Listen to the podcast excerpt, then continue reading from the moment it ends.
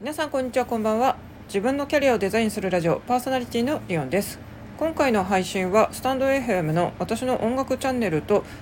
こちらのキャリアや学習のチャンネル同時配信しております。こちらのチャンネルっていうのはポッドキャストも YouTube にも配信されていますが、えーと、いずれも同じ内容となりますのでいずれかで聞いた人はですねあの同じ内容なのであの重ねて聞く必要はありませんということで、えっと、よろしくお願いいたしますそれでは本題どうぞ Hello, how's it going? I talked with Meg online and it was so exciting.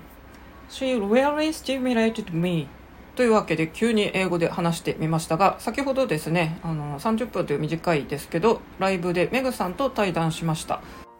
メグさんはご存知英語発音講師としてですね大活躍されていて私は一方ですね、まあ、塾講師とか家庭教師業で、まあ、対象相手は学生がメインですということで、えっと、同じ英語講師という立場でもですねあのやっぱりこうターゲットとしている層年齢層とかですねあと関わる人がちょっと異なるよっていうのでなかなかっていうかかなりとても面白いあの刺激的なあの話ができましたというので私はちょっとその興奮冷めやらぬですねあの気持ちを英語に載せてみました。まあ私はあまりこの英語についてはこの番組では語ってませんが今日はちょっとこの興奮冷めやらぬ気持ちをですね、まあ、またちょっと英文法的に説明していきたいと思います。まず刺激を受けるっていう単語を思い浮かべたら私は一番最初にスティムレイトという単語が思い浮かびました。で私はメグさんに刺激を受けましたっていうと、まあ、日本人の感覚だとどうしても柔道体で「I was stimulated by Meg」っていう風に作りたくなりますが、まあ、やっぱりここはですねあの能動体で「Meg really stimulated me」のようにメグが私に刺激を与えたみたいにした方がいいです。まあこれ日本語に訳しちゃうとですねいかにもこの学校受験勉強のなんか役になりますが、まあ、ニュアンスとしては刺激とっても受けたよっていう感じですよね。あともう一個言ったのがですね It was so exciting それはとてもワクワクするものだったということで、まあ、このエキサイトという単語は非常に受験でよく出ます。まあ、これもう受験勉強を終えた大人の方が聞いてると思いますので、まあ、高校のですねあの授業をちょっと思い出していただきたいんですけどもエキサイトという単語の意味はワクワクさせるですもうこの単語にさせるっていう意味が含まれているので、えー、先ほどはですね It was so exciting ということで、えー、無生物主語でそれが、えーと、私をとてもワクワクさせたっていう風な文なのでここは exciting というふうにイング系 ing にします。で私はそれでとても興奮したという私を主語にしたい、まあ、日本人はこの私を主語にしたいのでこっちで作ると「I was so excited」とても興奮させられたという受け身受動体の形になります。まあ基本的に暗記するんだったら人の時は ED 過去分子形にして受け身の形にする。で物が主語の時っていうのはイング形にするっていうふうに、まあ、一応覚えておくと分かりやすいかなと思います、えっと、同じような意味合いで今回ですねワクワクする刺激を受けるみたいな感じでもう一個ですね It was so inspiring. インスパイアっていう単語も人を鼓舞するとかですね興奮させるみたいな意味合いがあるのでこれ全くあのエキサイトと同じ使い方ですね。えっ、とこれも刺激をと私はメグさんから刺激を受けたってやるときはメグ inspired me っていう風になりますし、まあ、また受動体にするなら I was inspired by her みたいな感じになりますということで、まあ、この inspire っていう単語は多分ですね日立私はこれ思い出すのはですね、えーっ、と世界不思議発見で特にイメージありますけど日立のこの「会社の標語みたいなのが、インスパイアーズネクストってあの CM の時やってませんでしたか？あのスーパーひとしくんとか出てくるあの司会者の方、まあ、番組がこう始まってであの CM に移る時日立 Inspire the Next みたいにやってますよね、まあ、 inspire っていう単語ワクワクさせるっていう意味がありますということで今日刺激を受けるワクワクさせるっていうので stimulate excite inspire を取り上げました、まあ、あともう一個ですね。急に「リオン姉さんのワンポイントメモ」的に一言言い加えると私はまあ塾講師ですということで塾講師ってじゃあ一体英語で何て言うんですかっていうのをちょっと付け加えておきます。私は塾で教えてるっていうのを英作文すると I teach at a clown school クラウンスクラムスクール。ちょっとカタカナ発音で言うとクラムスクールってなるんですがこのクラムっていうのは実はですね詰め込みという意味。だから詰め込み学校っていう意味なんですね。あの英語で塾のことを表すと。まあ、あの英語圏あまり塾はないと言われているのでこの日本のお受験のための、えー、勉強する場っていうのはですねクラムスクール詰め込みの学校という恐怖の単語となっております。また今だとですねこのアルバイト講師を募集する時に塾ではですねあの講師って書かずにチューターを募集するっていうふうにしているところもあります、まあ、厳密にですねあの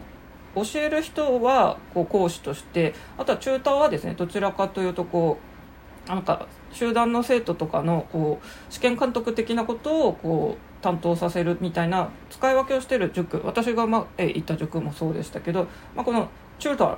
チューターっていう単語は、まあ、どっちかというと家庭教師みたいなニュアンスがあったりします。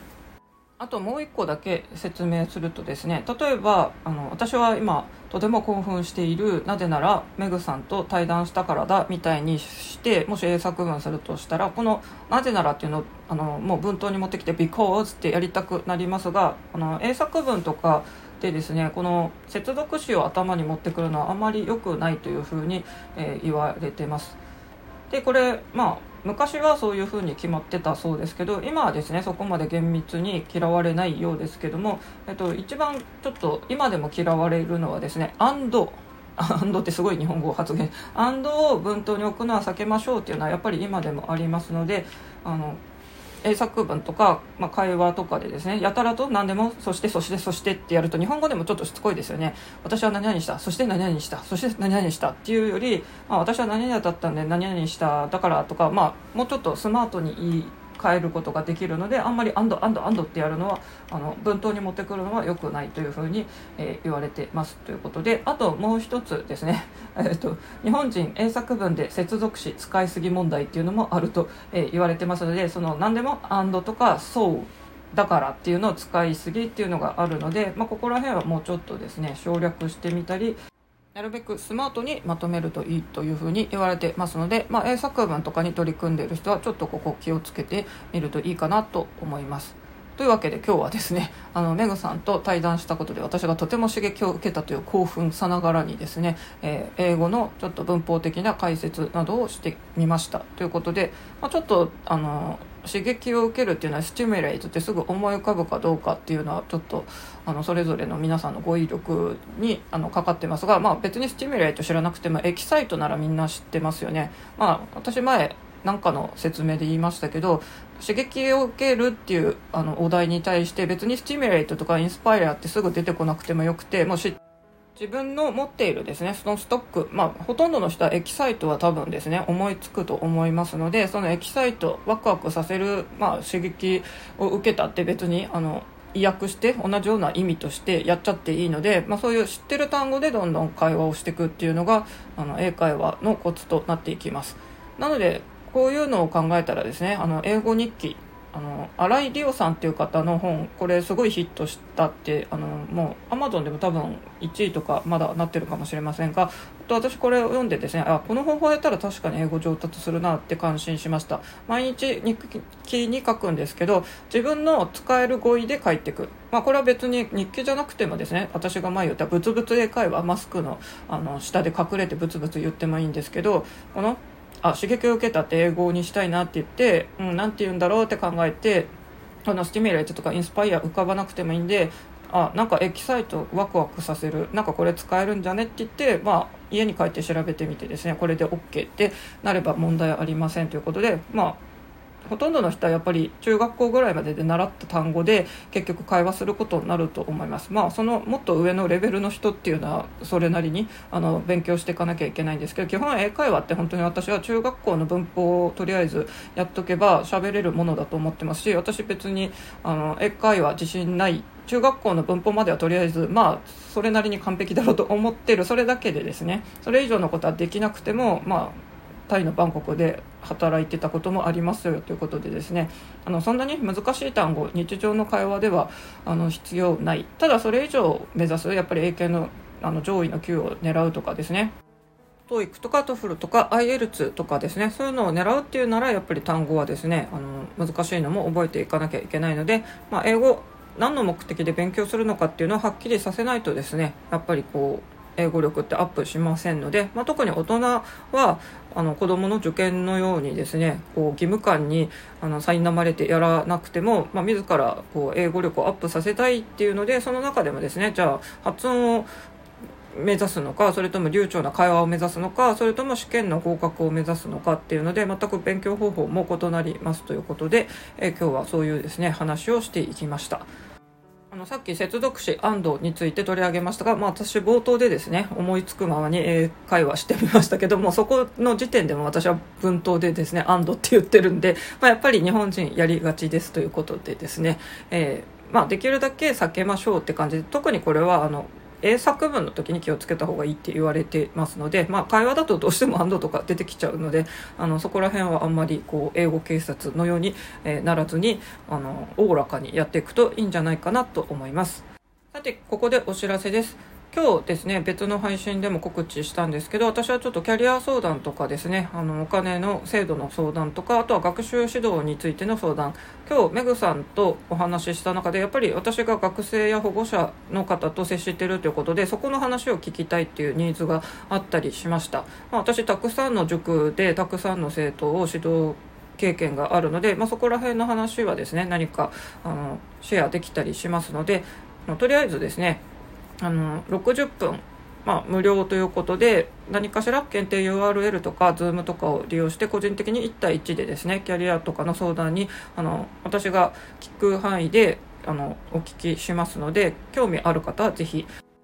Twitter の DM とかですねスタンド FM だったらレターとかで、えー、ご連絡ください。まあ、転職関係とかあの退職絡みの話とか私本当に30社以上経験ありますし、まあ、あの本当に大企業 GAFA 系とか日本のあの有名な大企業からですねベンチャー企業まで様々塾だけじゃなくたくさん勤めてますしあとはお金の制度についてはちょっと今日の前の配信でも伝えてますけど雇用保険関係とか健康保険関係とかですね割と私いろんな制度をあの利用してきてますとかですね、まあ、あと介護絡みのこう話とかあの親が認知症になったら的な話も私はそれも経験しているので、えー、とそういうことから話を聞くことはできると思いますそして一番まあ多分